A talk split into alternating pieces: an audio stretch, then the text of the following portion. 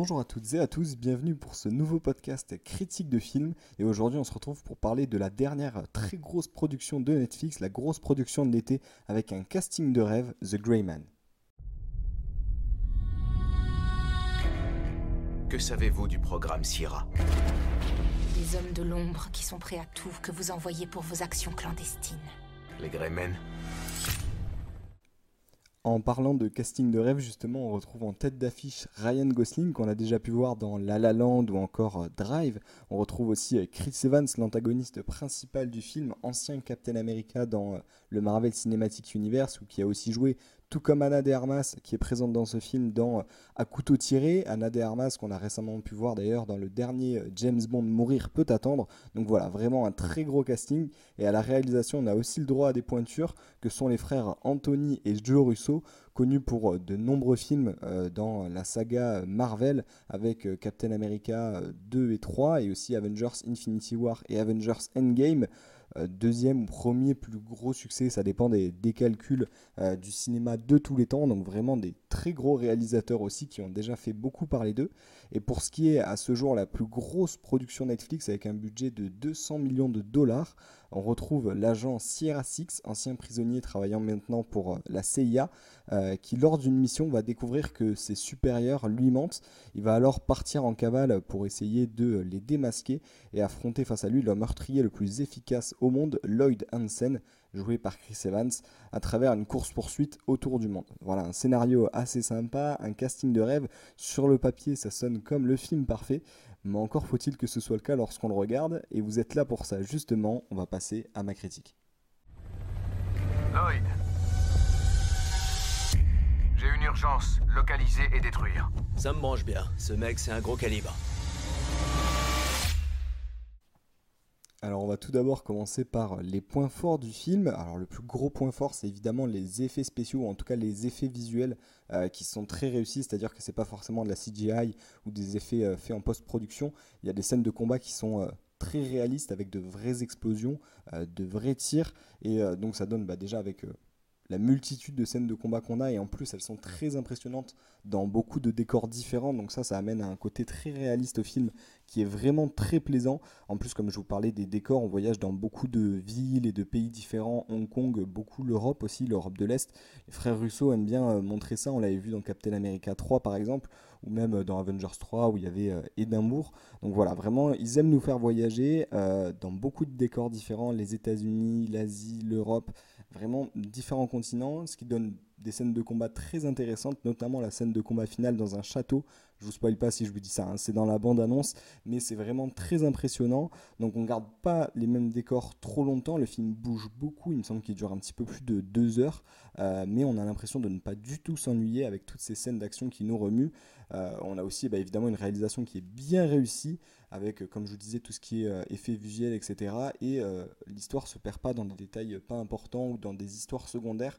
On va directement droit au but. On commence la première scène c'est une scène d'action avec le personnage. Donc dans l'histoire principale, il n'y a pas de première mission pour nous montrer comment pourrait être euh, le personnage principal euh, par rapport à sa vie d'avant, etc. Enfin voilà, on, on tergiverse pas et c'est vraiment très intéressant et du coup on, va droit au but et c'est vraiment ce qu'on voulait pour un bon film d'action euh, avec quand même une histoire qui est intéressante, pas forcément la plus originale de toutes, hein. on reste sur un film d'action quand même assez basique, mais on a des personnages qui sont cool, des bonnes scènes d'action, donc ça, ça fait un, très bon film de ce côté-là.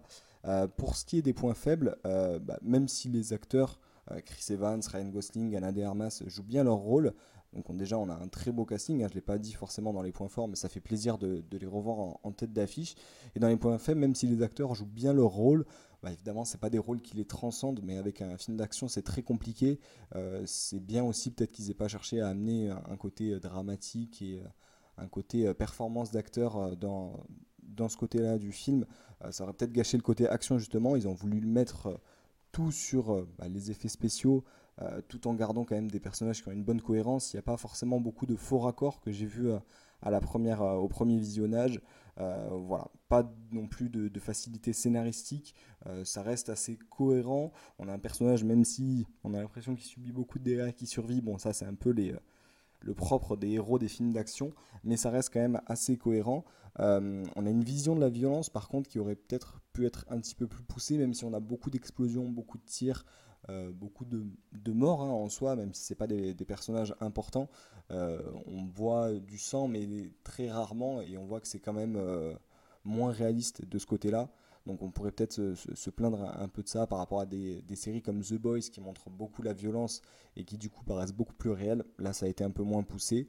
Euh, on a aussi peut-être un manque de musique, de musique vraiment marquante qui aurait pu amener une autre dimension dans, les scènes de combat et qui aurait peut-être donné un côté épique. Mais ce côté épique avec, euh, avec des musiques, des ralentis pendant les scènes de combat aurait peut-être gâché le côté réaliste que je pense les réalisateurs ont voulu donner. Euh, donc ça reste quand même une très bonne vision qu'ils ont faite et vraiment on s'en plaint pas. Et justement en parlant des, en parlant des, réalisateurs, les, les, frères Russo comme dans leurs autres films, euh, on peut le voir dans Avengers Endgame ou Captain America 2, euh, même Captain America 3, il me semble, on peut apercevoir un caméo d'un des, deux frères réalisateurs, Joe Russo, euh, qui aime faire justement un petit peu des, caméos dans, tous ses films, contrairement à son frère qui lui ne, décide de ne pas apparaître, mais des caméos où il parle et où il a un petit rôle, même s'il est minime, c'est quand même des, des performances d'acteur un peu.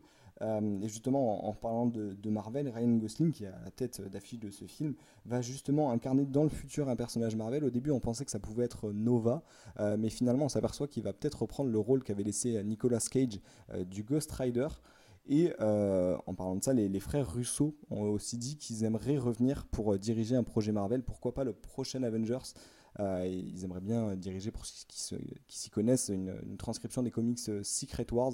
Donc voilà, très intéressant pour un peu l'actualité de, des acteurs et des réalisateurs qui tournent évidemment beaucoup autour de Marvel. Vous savez que j'aime ça.